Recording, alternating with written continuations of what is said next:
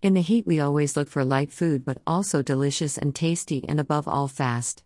Today, I brought a mix between sandwich and small pizza with a lot of creativity.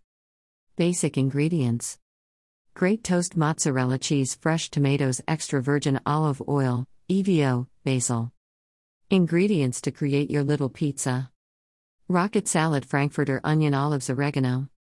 Instructions The basis for creating the small pizza bread, mozzarella, fresh tomato, and Evo oil. Simply take the toast, spread it with Evo oil, put it in the oven until it becomes golden brown. After we remove from the oven and add the mozzarella and fresh tomato and add a drizzle of oil. We put back in the oven until the mozzarella melts. Now our toast is ready. Now at your choice, you can add as much as you like of the ingredients you need to create your own little pizza on this basis.